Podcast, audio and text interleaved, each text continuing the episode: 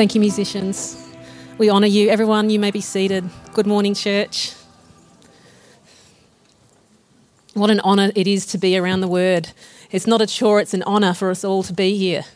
Um, before I get started, I just wanted to share um, something to encourage you.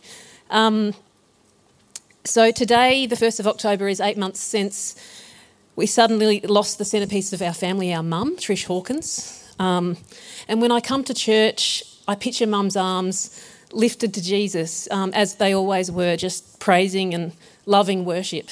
And um, I just wanted to thank uh, the church for loving our family and caring for our family. Um, through that time, we had Uber Eats vouchers and people coming around with groceries and cards and flowers and prayers and text messages and um, funny memes on Instagram.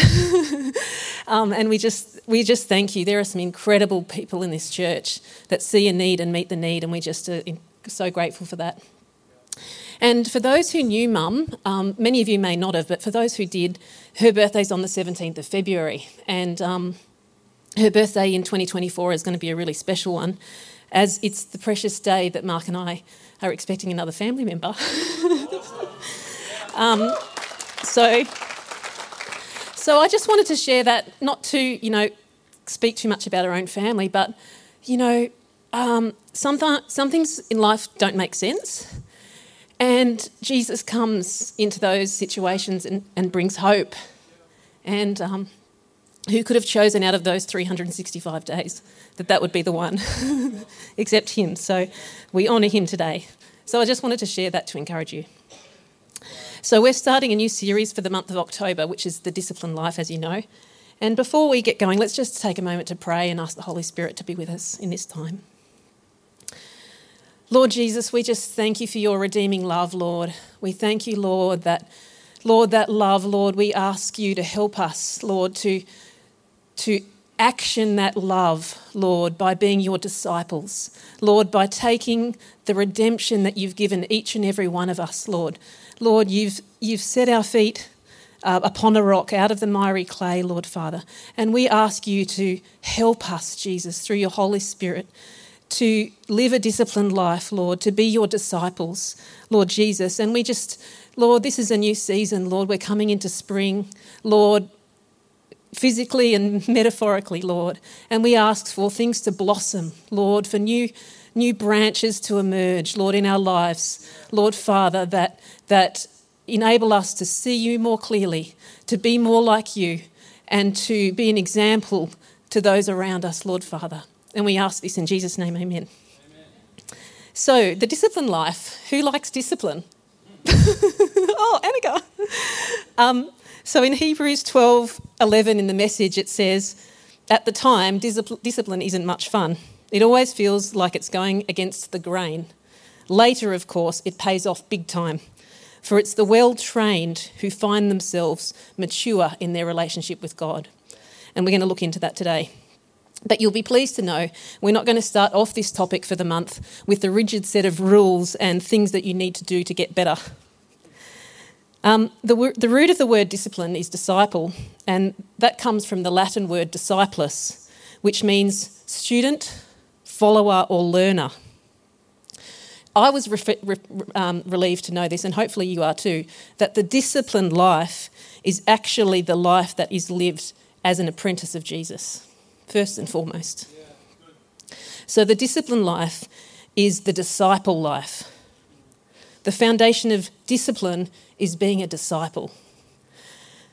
And we're going to unpack that. And when we do, we start to ask ourselves some questions. And the first question is well, it's certainly not. So the first question isn't, Am I a disciple? It's who or what am I a disciple of? I'm going to repeat that. So the question isn't, Am I a disciple? It's who or what am I a disciple of? So I was in Greece recently with my dad and my sisters. And for anyone who grew up in Sunday school, Greece is exactly like the picture books those, those, those images. It's full of steep, arid mountains, dusty seasides, the occasional cave, including the one on Patmos where, um, where John wrote Revelation. And um, what struck me is that no wonder Greece had a few financial troubles. Um, their way of life is so relaxed. They stay up late. We had dinner at nine or ten o'clock every night. That's about three hours past my bedtime. Um, and some of the people with the longest lifespans on the earth live in the Greek islands. And it's, it really struck me in terms of how much of a contrast it was uh, to Australia, where we're all focused on, well, the, the world around us, society is focused on striving, acquiring, achieving. Um, every organisation I work with, burnout is rife within these organisations. And what struck me about this is that there are norms around us that are so much part of us that we don't even realise that we've made choices, sometimes completely unconsciously, to live in certain ways without even intentionally thinking it through. We can think we're living the godly life, but we might just be following all the things around us that people around us strive after, adopting society's expectations without even realising. See, the thing is, if we are not being intentionally formed by Jesus, we are being unintentionally formed by someone or something else. We're all a disciple of something. We're all being formed, we're all being shaped on a daily basis. All you have to do is wake up and you're being formed. The question is what are you being shaped and formed into? How do you shake off these influences to, to become more like Jesus? And being a disciple and living the, the disciplined life is counterculture. So it's one of those things we need to challenge ourselves and ask ourselves have we adopted certain goals and habits because it's what society expects? Or are we making choices to live the way that Jesus wants us to live? Are we conforming to the world or are we being transformed day by day by Jesus? And I love, actually, we just had Romans 12.1 up there. I'm going to talk about Romans 12.2 um, in the Amplified.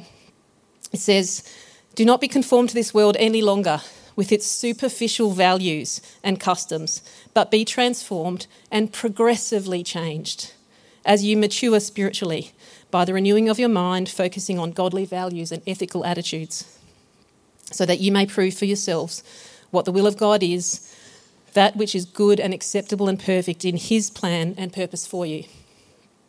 One of the things that strikes me about that verse um, is the fact that it points out that this process of being a disciple and living the, the disciplined life is a gradual process.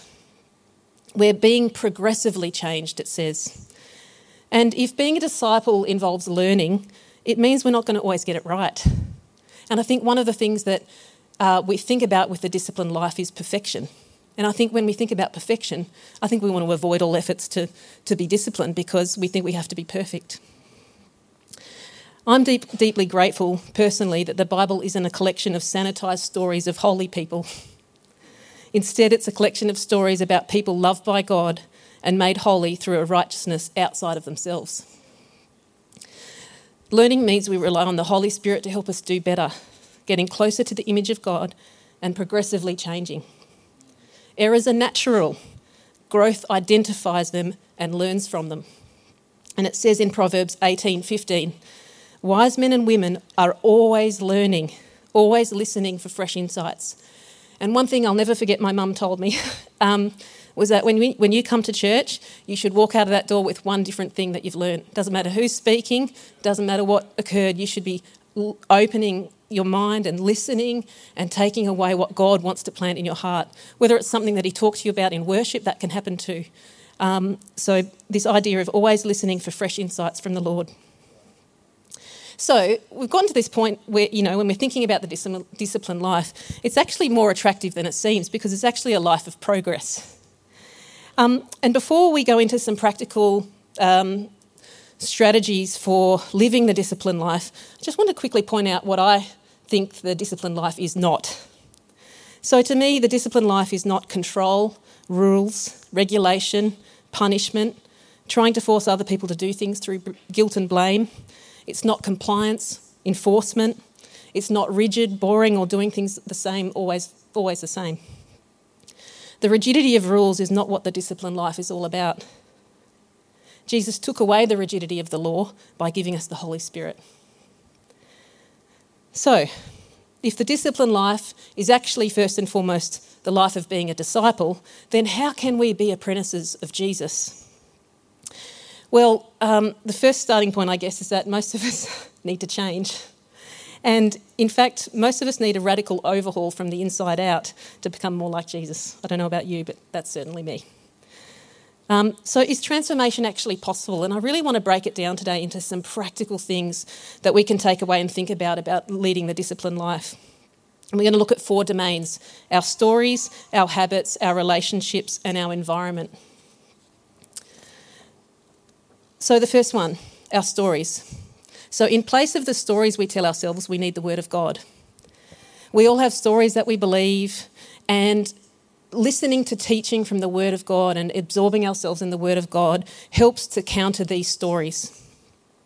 And teaching and listening to the Word is not just about, about what's right and wrong, it's to give us an alternate vision to help us see the stories and the narratives that we've lived out and how we can work, work walk a path that's the path that He wants for us um, and to move forward in that way. And some of these stories can be deeply embedded within us. And for Paul in Romans 12, as you know, it starts off by saying the first step in transformation and um, the disciplined life is the renewal of our minds. And it's not a one time act, it's, a continual process of discipleship. You know, new seasons of life bring new ways of thinking that we've got to deal with. Um, and new things crop up that we've got to continually, um, continually work on. Dallas Willard says the process of being an apprentice of Jesus is one of progressively replacing destructive images and ideas with images and ideas that filled the mind of Jesus himself. So, the first way to live a disciplined life is to replace these storages, stories, images, and ideas with the word. That's a, that's a good starting place. And, and just one option for doing that is to have um, what I've called a life verse. I know there's probably many people in this, in this church, many faithful people that have a life verse. And what do I mean by that? It's, it's a verse that you find through prayerful consideration that serves as a rallying cry for you to guide you and focus you in the current season of your life, or in fact, your, your whole life. It's a verse to keep you anchored to the truth, and it can call you back at, precarious times to the things that matter most. So, the idea is that you find a verse that's personal to you, that's full of hope, hope filled verse for the season that you're in. Whether you need assurance or compassion or hope or humility or perseverance, there will be a verse that can rally you and, and, and motivate you and help you to drive forward with Jesus. Anyway, so I thought I'd call somebody who, who has a little bit of experience in this area. So I called my grandma and talked to her about this idea of the life verse. And of course, she went to the King James Version, so I'll read from that. Um, but um, she, her life verse was Psalm 27 1. The Lord is my light and my salvation. Whom shall I fear? The Lord is the strength of my life. Of whom shall I be afraid? Com, you know, commit your life verse to memory, put it in places that count, and, and when you need it, it'll be there. Um, and it, you can change it whenever you need to, but, but it's a way of really focusing on what matters for you and, and how you can um, and focus on that. So, in place of the stories, we need the Word of God. And one way to do that is through a life verse. So I encourage you, if that resonates, go and do some homework and, and you know, don't rush it. Make sure it's one that is personal, that really brings to life what God wants you to hear. So, replacing these stories is a good place to start, but we definitely can't finish there because um, we can't, unfortunately, just think about the word, know it in our head, and then turn it into action. it's, if that were the case, we could just read a little bit about loving your enemy and go, yep, got it, go out the next day, boom, done. Or we could read a bit, little bit about what Jesus says about anxiety and say, yep, I'm not going to be not going to worry for the rest of the week and we'd be fine. But the problem is that knowing something is not the same as doing it, and doing it is not the same as wanting to do it. Um, there is a lot of stuff that you and I know that we don't do. So, if we want to be disciples of Jesus, we can't just think our way to Christ likeness. Information transfer alone does not yield transformation. The way of Jesus is a way. It's not just a set of ideas, it's a way of life. And it's almost like that twofold ministry. You know, Jesus wanted to redeem us um, and to give everyone the, the um, option of redemption. And then he wanted to transfer us into disciples. There's two parts to that. We don't want to just live in the part of being saved and salvation, which is amazing and everyone needs that. We need to live it out through being his disciple. And that's the action part, the way of life. So the next three parts of the disciple uh, discipline life are about your actions. And the first one, second one, so first one is our stories, second one is our habits. Um, in place of habits, we need to practice. So countering the habits that we have in our life takes practice, and I'm going to give you some examples of that. It's one of those things, you know, the discipline life, there's responsibility on God's part, and there's also a responsibility and a role that you and I have to play to, to move forward in our lives. But we don't need to practice to earn His love, we already have His love, but we have the responsibility to partner with Him as His apprentice um, and in, in being disciples. And the example that comes to mind, I'm just going to honour Isaac. Where's Isaac? Here. Um, so I think, of, I think about an example of practice, and Isaac comes to mind. So he didn't. Uh, he doesn't play the um, the piano to earn God's love. He already ha- already has the love of Jesus. Um, but there's a responsibility on Isaac um, to to practice, and in fact, he's had 18 years of practice. 18 years to be. So he doesn't just riff off from Son of Suffering to Cornerstone to House of the Lord, you know, because he tries hard.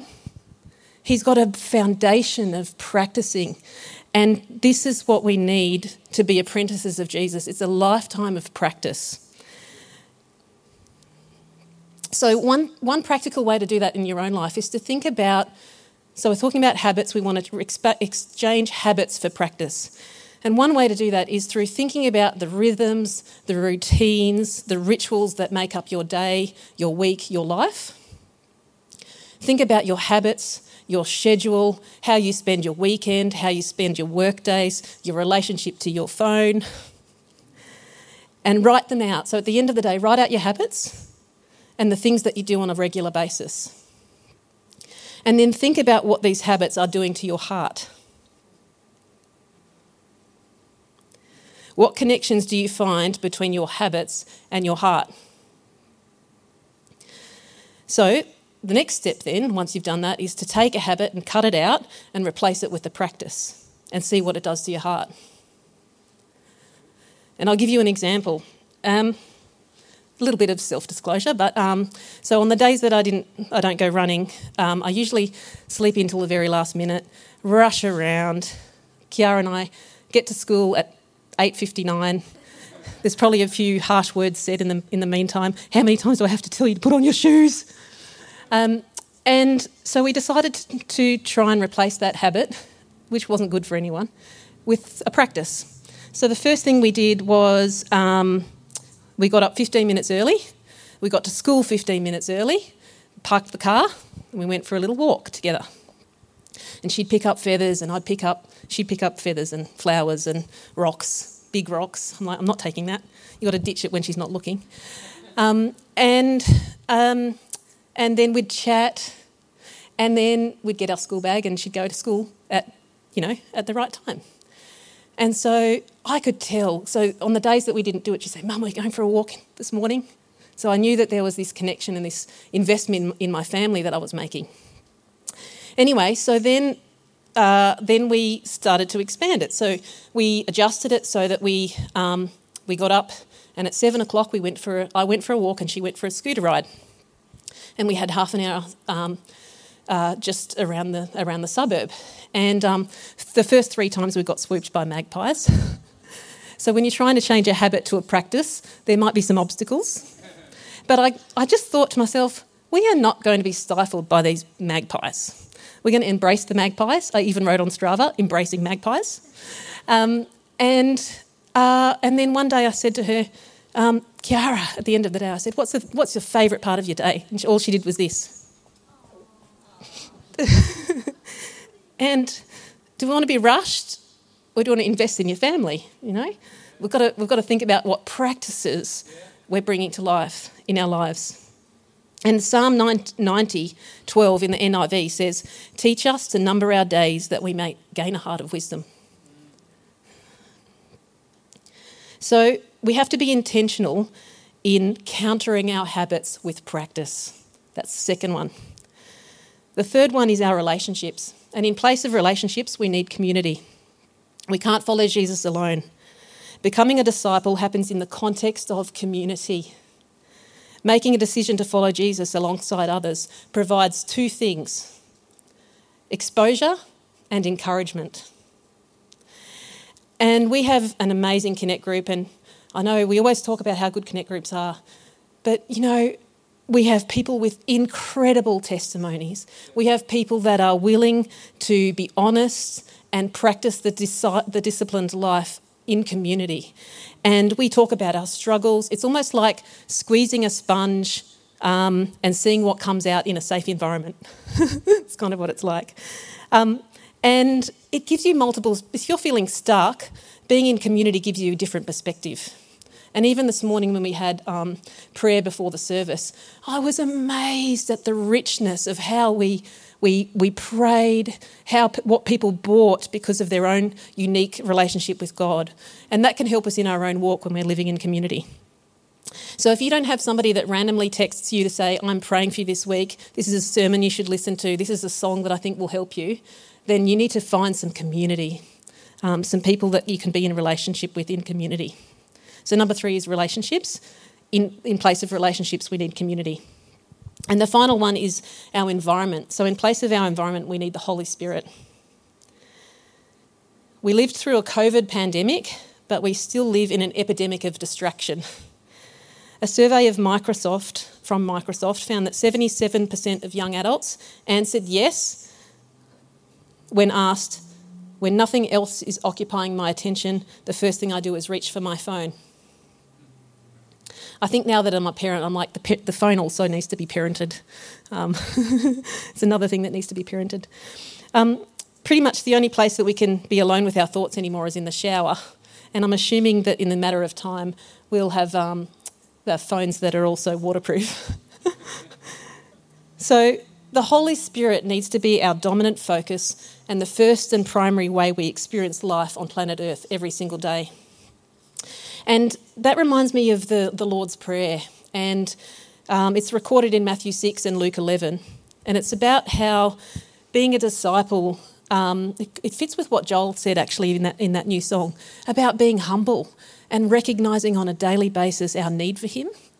And it says, Give us this day our daily bread. You can't store up loaves in the freezer on this one. You need Him fresh daily. Who prefers, prefers frozen bread over fresh bread anyway?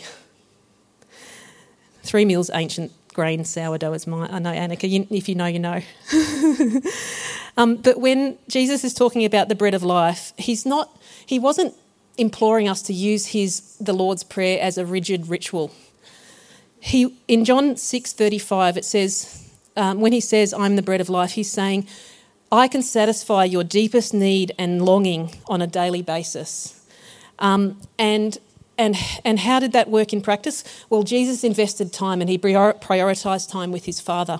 And this is the last point. So in Matthew 3, it tells the story of when Jesus got baptized. He came out of the water, and this was really the launch pad for his time um, being sent out into the world.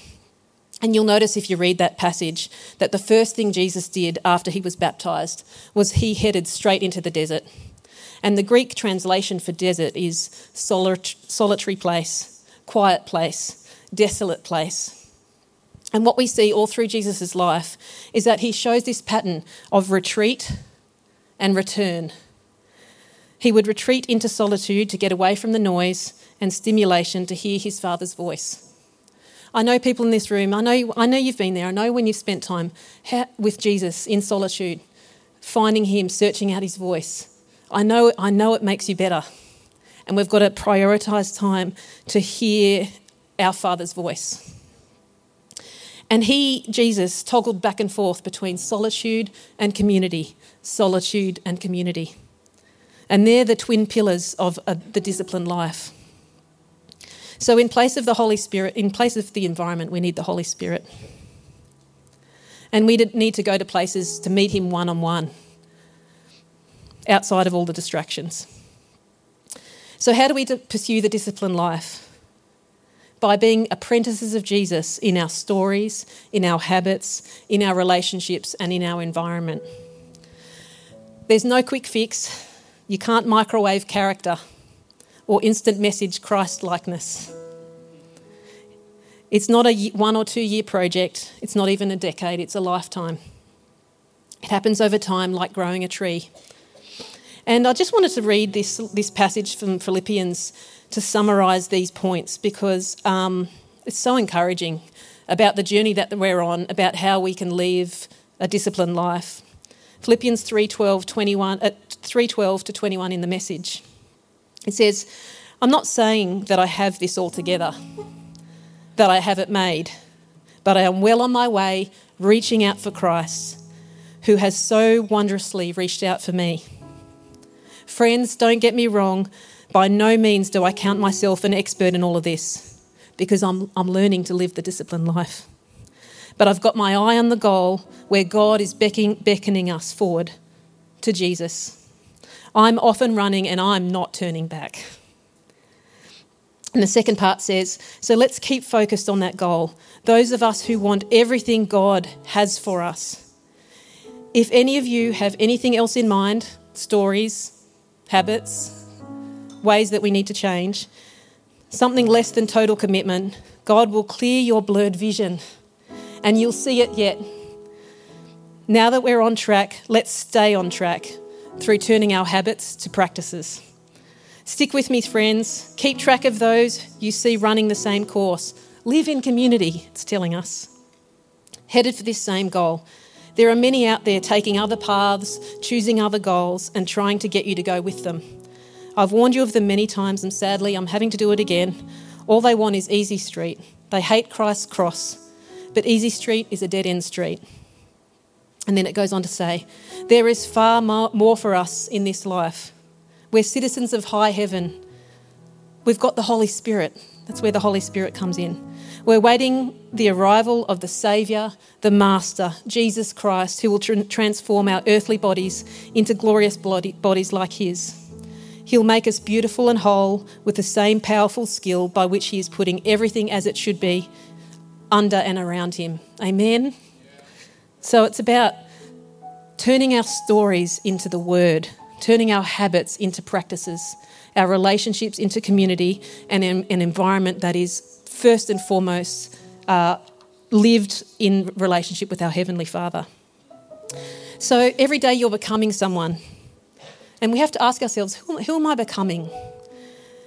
Is, is living the disciplined life possible? It, it sure is. It's absolutely possible, but it's not inevitable. And it won't just happen if you come to church on Sunday, read a verse every now and again, and boom, you're Mother Teresa. It, it takes, um, it takes us to invest in, in our stories, our habits, our relationships, and our environment. But first, by starting to be a disciple, to then be able to live the disciplined life. And just to close, the disciplined life, as, as a summary, starting point for our, our, our month this, this, um, on this topic, it's not about rules. It's first and foremost about being a disciple. And that's our starting point for living the disciplined life. And He wants good things for us. Um, and so let's pursue Him in our practices, in our community, um, and, and move towards where he, he, wants us to be. So we might just pray and then I'll, I'll hand over to Pastor John. Jesus, we just thank you, Lord. As I said, Lord, what an honour, Lord, to be with you today, Lord. Lord, we just we just ask for you to help us to um, change the small things, Lord, the small things that have a big impact. Lord, we ask for support to find a verse, Lord, a verse that resonates with our hearts, Lord, that helps us to see you more clearly. Lord, we ask you to help us to invest in the community, Lord, of people that will help expose the things that need to be worked on and encourage us towards the goal, um, Lord, of imitating you and being more like you, Lord Jesus. We thank you, Lord Father, Lord, that you just show us the habits. Lord, this week, Show us a habit, Lord, that you want us to work on, Lord, and give us wisdom to work out how to change it into a practice, Lord. A practice that can evolve, that can give us more of you, Lord, and more of a focus on you and help us to be more like you. Lord, and we just ask, Lord Jesus, that you help us to find times of solitude, Lord, times to be with the Father, to, to know you more, Lord Father, as the foundation of our now and our future and the hope that you give us, Lord. We just ask in all of these things, Lord, we, we ask for your wisdom and your guidance. We love you, Lord. Thank you for your hope. And thank you for the, the weekend, the sunshine, the spring. We love you and we, we thank you for today. In Jesus' name, amen.